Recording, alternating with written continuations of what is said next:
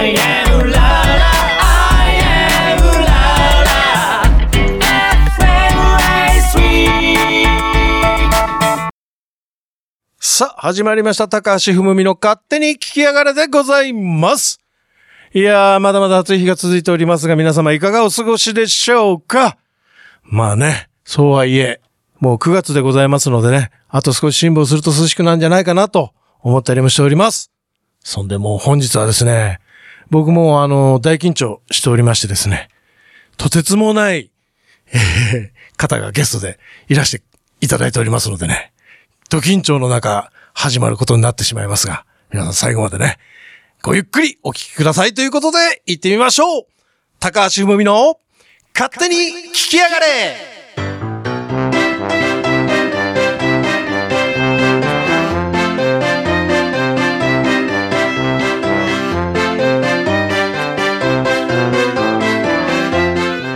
この番組はあなたの芸能活動をクリエイトするランラビットランの提供でお送りいたします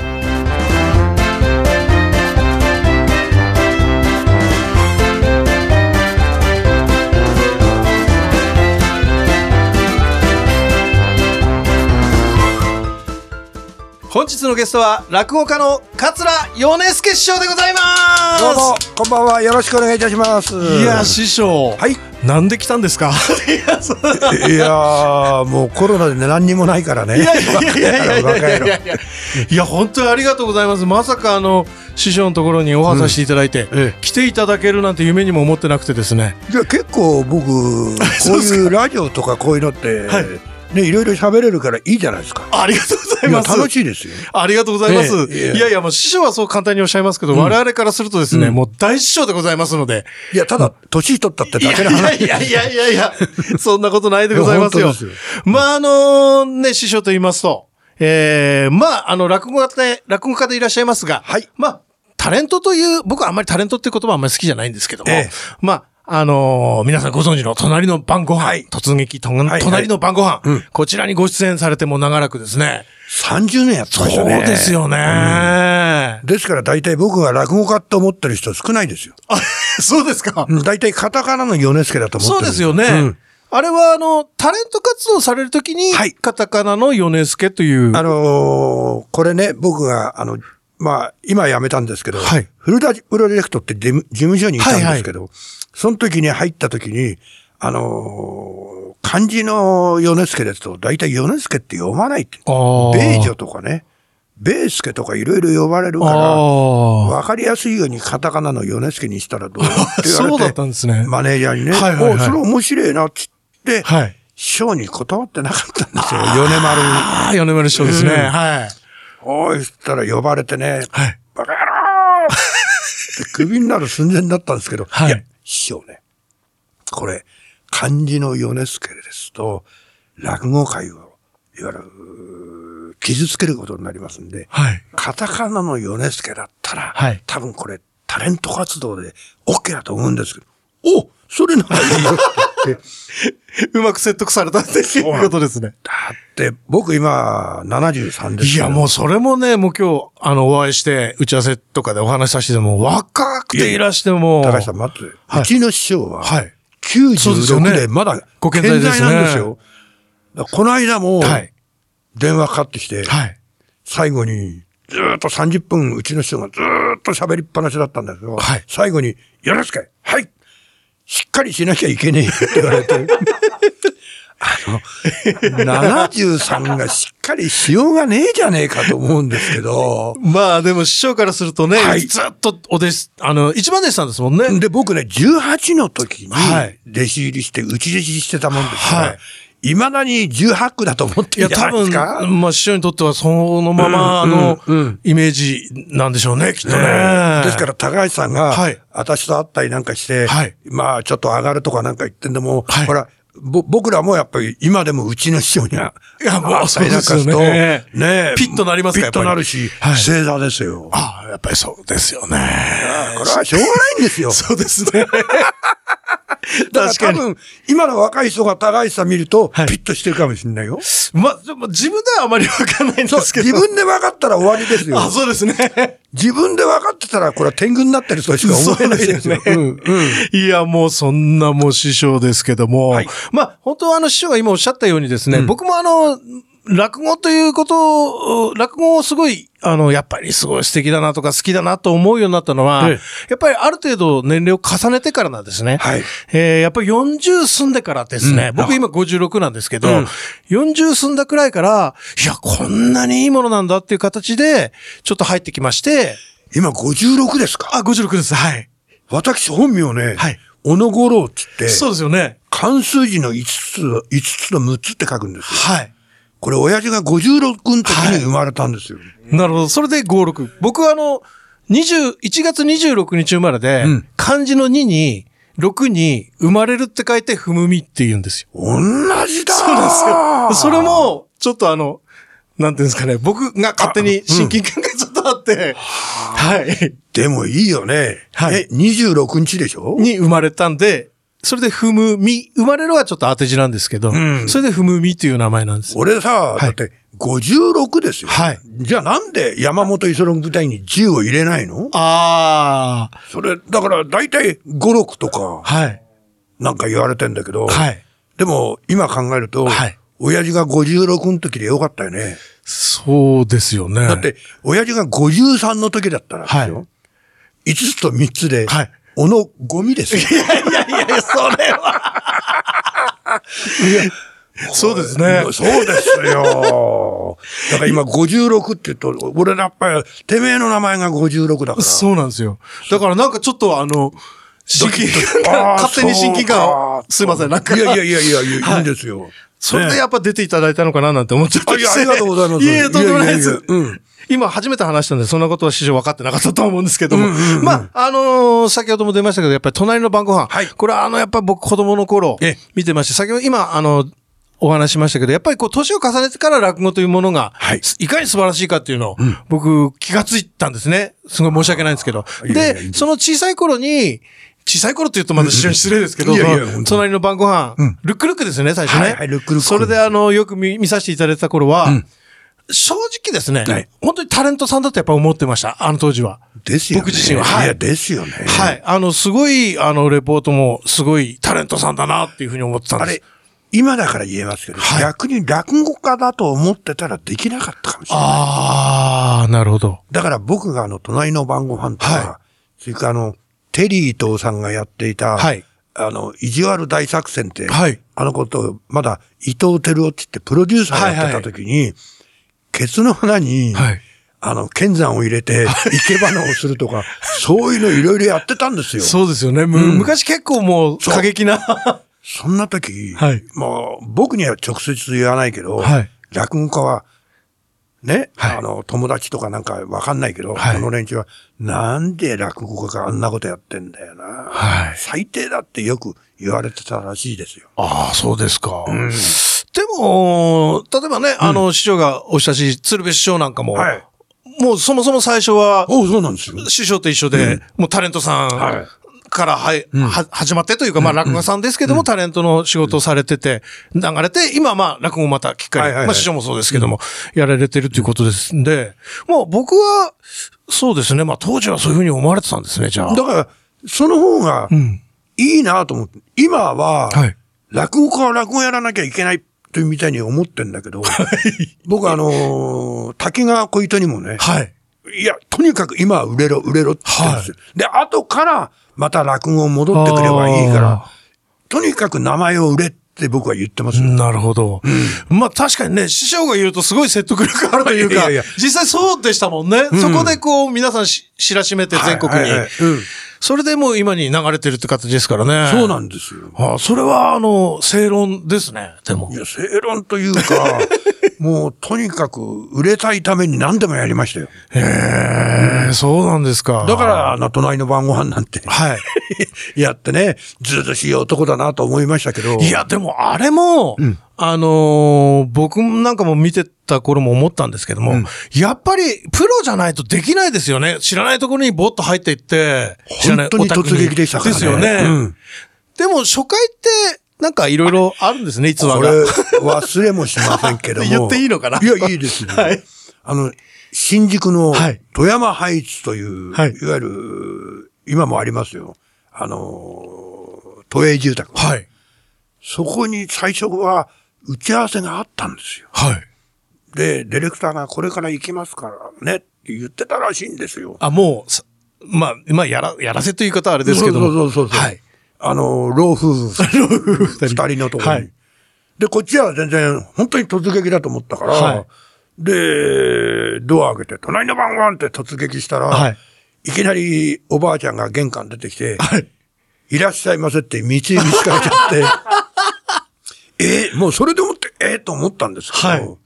で、まあ、隣の晩ご飯ですから、はい。晩ご飯見なきゃいけないんで、はい。ずかずか上がって、はい。そしたら、なんと、はい。晩ご飯が、はい。うなぎがあって、天ぷらがあって、はい寿司があるんですよ。はそれはもう、老夫婦がそんなに食べるわけないじゃないですか。ね、い。はい。しかもご主人がはい、ネクタイ締めて茶の間で待ってたという。テレビ出るから。そうそうそう。これはどうやって、わあ、撮りましたけど、はい。で、いや、これどうやったってやらせやん。はいボツにしていいよ、俺突撃で入るからって、一回目から本当に突撃で入ったの。じゃあ、その、最初の、その、まあ、やらせという言い方あれですけど、そこは、師匠が、これまずいぞと、いう形で意見されて、まあそうですよ。もちろんそうですう。なぎがあってて、それじゃあ面白くないってわかるじゃないですか。はで、団地だからそ、はいそこら中にあるじゃないですか。はいはいだって、一軒家だったらなかなか探、はいね、それも田舎だったら探すの大変だけど、新宿のど真ん中の都営住宅だったら、もうそこら中があるわけですよ。はいだどこでもいいから突撃して入ったんですよ。あ、それでもう師匠が、じゃあ本当に突撃するから、俺がやるからっていう形でお話しされたってことですね。ただ一軒目はどこだか全然記憶ないですよ。もうドキドキしてて。今でも、よく街でとか電車の中でうちに来たじゃないの。ああ、どうもどうも。いや、その説はお世話になりましたって言って、一応は言いますけど、はい全然記だって憶。何千件ですよね。6000件。ですよね。それ覚えてることないですよね。断られたの入れて6000件ですけどね。はいでも、だからそういうのありますから。なうん、でもね、それ知らないって言ったらすごい失礼じゃないですかまあもちろんそうですよねいやい。やいや、本当にいつもその説はありがとう。で中には何食べたか知ってますなんて人がいるんですけど、それはね、さすがに僕もね、そうですよね。いや、もう本当にね、もう、隣の晩ご飯のエピソードをね、もうこんなにお聞きできるとは思わなかったんいやいやいやいで、や、本当に。もう、そんなこんなで、師匠時間が、あ、も早いんですう、けど、はいだから年取るわけだよね。いやいやいやいや、そんなことないですやあっ。という間ですよ。そうなんですよ。この番組はあのトークがメインで、ほぼほぼトークの時間なんですけども、えやっぱりあの、師匠のトークが、いやいやいや、あ絶妙りがとうございます。時間が僕も、あれもう時間だなっていう感じになったんですけど、はいか。また呼んでくださいよ。いや、もちろんもちろん。あのー今回だけっていうわけにはもちろん師匠行きませんので、ええ次回も来ていただけますかね。絶対に行きますよ。ありがとうございますもう嫌だ、嫌だっても、無理やりに行きますよ。ありがとうございます。それで師匠、あの、この番組はですね、はいえっ、と、ゲストの方々にですね、はい思い出の曲を、はいえっ、と、ちょっとリクエストしていただいて、それに関するエピソードをちょっとお話しさしていただいて、お別れという構成になっております。うん。なので、ちょっと師匠の、ちょっとこれ、皆さんね、リスナーの皆さんも、師匠、どんな曲っていうのか、ちょっと興味深いなと思うんですけど、何か、意リクエストございますかね？僕らはね、フォーク世代ですから。はだからどっちかっていうと、あの、松山千春さあん。で結構、僕の弟弟子の竹丸さんっていうのが親しいんで、あ。はい。よく僕コンサートを見に行って、はい。で、楽屋なんかに訪ねたりなんかして、はい。と、松山さん、一級の番号は何だとかなんか 言われるんですけど、はいはいはいはいはい。だから、ええ。もう松山さんってどの歌歌ってもなんか、そうですね胸に、はいうーんとくるんですよ。はい。ですから、どんな歌でもいいんですけどね。はい。でも、その中で、はい。特にあの、季節の中で、ああ、いいですね。はいいいでしょ。いい曲ですね。あの、最初、なんか、はいね、サビみたいにトローンそうですそうですはいはいはいはいで、急によくなって、はいいいですよね。いいですね。僕はあの、北海道出身なんで、はいじゃあ、そうなんです。あら、それじゃなおさらだ。そうなんです。もう。思い入れはあります。はい。いいとこ、俺、北海道大好き、食べ物も美味しい。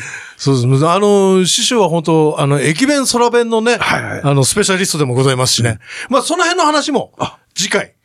ちょっと続きという形でお,、はいはい。伺いできればなとありがとうございます。思います。はい。まあ、あの、またね、YouTube も、あ師匠ね、そう、ヨネスケチャンネルって YouTube やってる突よ。撃ヨネスケチャンネル。え。いや、これ僕あの、ほ、全部見させてもらってますね。ええ、最初駅弁屋なんかやったんですけどそうですね。最近は今、落語会の。そうですね。うん。あのーやっぱり師匠、すごい僕感動してるのは、あまりもう師匠クラスになると、まあ、若手と言いますかね。はいはいはい。そういう若手の、まあ、落語家話し家の方々に対して、ええまあ皆さんがってわけじゃないですけども、あまりその優しくというか手を差し伸べてるというイメージとか印象って僕なかったんですけども、師匠ってすごいですよね。で売れてほしいね、みんな。いや、だから、それがもう、ね、自分の師匠の門下じゃなくともですはいはいはね、い。それから教会もうん。別でもですね、そういうのも分け隔てなくやられてるじゃないですか。だってそうしたら、はい。お客さんが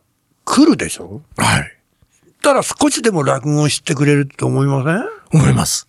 だから、はい。わけ隔てなく、はい。そんなもう垣根も年の差も関係なく、はい。とにかく僕は若手に売れてほしいね。だもう、そあの、もう、毎回、あの、ゲストの若い方がいらっしゃるの見てますけど、いや、師匠、すごいな、と僕思っちゃって、もう毎回ちょっと感動してるんですけいど。やいやいや、本当にね、はい。もうそうやって落語を知ってもらいたいなと思いますよ。いやー、そうですね。もう本当にあの、僕もさっきも言いましたけども、年取ってから、本当の落語の良さっていうのを、まあ、すべて分かってるわけじゃないですけども、はいはいはいいいなと思っても、本当あの、どっか行くと、車で行くときとかも、ええ。もう落語を聞きながらとか、ええ。まあ師匠のチャンネルを流しながらとか、そういう感じで、ありがとうございます。ほぼほぼなんか、まあもともとロックは好きなんですけど、あんまりロック聞かなくなっちゃってるんですよね、実は。いや、これね、またね、あの、本当に季節の中で見みたいにね、これ波があってね、またね、はい。急にロック聴きたくなったりなんかしますよ。そうですね。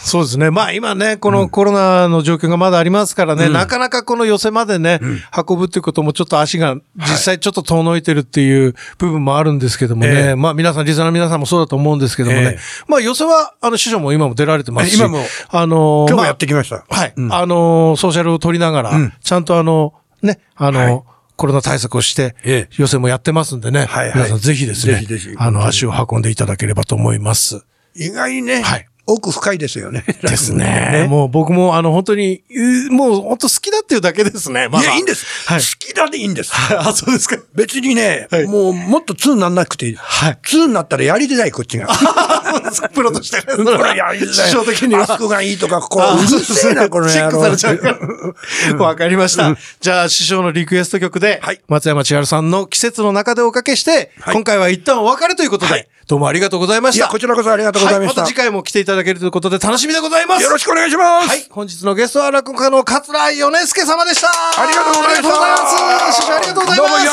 ありがとうございました。おつまミュージックはい。おつまミュージックでございます。こんばんは、しんに君。こんばんは。よろしくお願いいたします。元気？元気ですよ。もう、うんでもなんか、もう夏終わりですね。うん、まだ暑いけどね。うん、なんかあのー最近、うん。あのー日暮らしがね、うん。泣き始めたんですよ。おううちの近くで。はい。日暮らしってなんであんな切ないんですかね なんか今日、どうしたの？いや、なんかもう終わったなと思っちゃって、まあ、夏好きなんですけど、はいまあこういう今ご時世なんで、はいまあどこにも行ってないし、はい思い出なんてないんですよ。はい。で、なんか勝手に終わっちゃったみたいな。思い出なんかないんですよって言ってて、毎年あんのちゃんと。ありますよ。まあ大体バーベキューとかだけですですけど。女の子とバーベキュー。女の子じゃない水着ですよ。のギャルとバーベキュー行ったりとかっていう話 い大学生じゃないんだから、そんな。やいや、あなたやりかねねえいかなと、思やそ。そんなパリピみたいな印象付けやめてくださいよ。でもね、なんか行く日暮らしが言ってくるんすよ。なんて言ってんの？ね。えい、終わ、終わるぜー。ダッサ。いやー、終わるかーと思っつて。いや、終わるかって、こう夏終わるわーって言いたいだけなんですよ。なんか悩みあんの？悩みありますよ。いっぱいあんの？まあいいや。そんなこんなではい。笑ってますけど、はい。ローリングローリングストーンズのドラマーのチャーリー・ワッツ様がねえ。先月お亡くなりになられちゃって、うんうんもう大ショックでさ、ねえ、いかに自然の摂理とはいえね、やっぱちょっとね。まあ、80歳ということでね。はいはいはい。ただ、あのー今月の26かな？うん。からストーンズツアー始まるんですよ。うん、うん。また。。あ、そうなんですね。あのーはい。コロナで多分中止になってたところなのかな？ほんほん。結構な箇所もあるんだけど、はい。それはもう早い段階で、うん多分なんかもう、手術かなんかしちゃってたのかな？か細かく言ってなかったけど、スポークスマンが。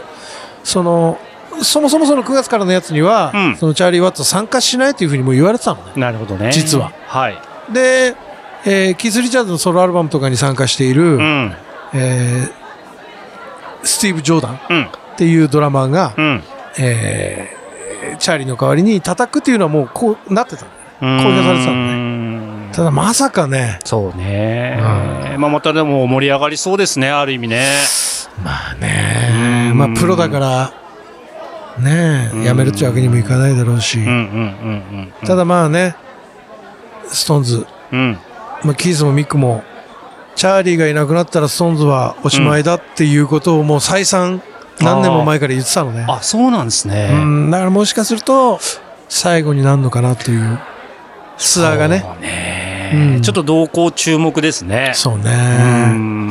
まあまあ、まあね、しょうがないって片付けるわけにはいかないとは思うんだけどもね。大丈夫ですか、皆さん。ひ日暮らしみたいな顔になってます。どんな顔や？つうことでね、その、チャーリー・ワッツを偲んで、はいローリング・ストーンズ1976年リリースのアルバム、俺の大好きなブラックブルーから、メモリー・モーテル。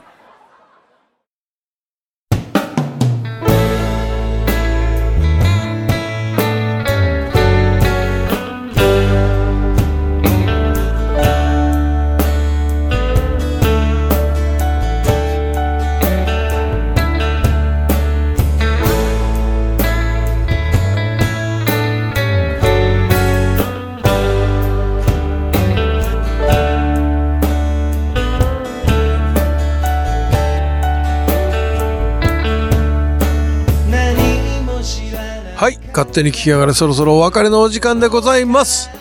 いやー、米津決勝来ていただきました。まあね、子供の頃からテレビで見てて、突撃してるところを見てましたのでね、非常に私、えー珍しく緊張してカミカミでございましたけども、えーすいませんでした。ただね、やっぱりね、すごい方なので、恐縮している次第でございます。まあ、次回もね、来ていただけるということなんで、えー皆さんお楽しみということで。えーまあ、次回の放送は9月21日火曜日20時から、再放送20時からでございます。えーもう9月末ということでですね、えー10、11、12と、もう終わっちゃうじゃないですか、今年も。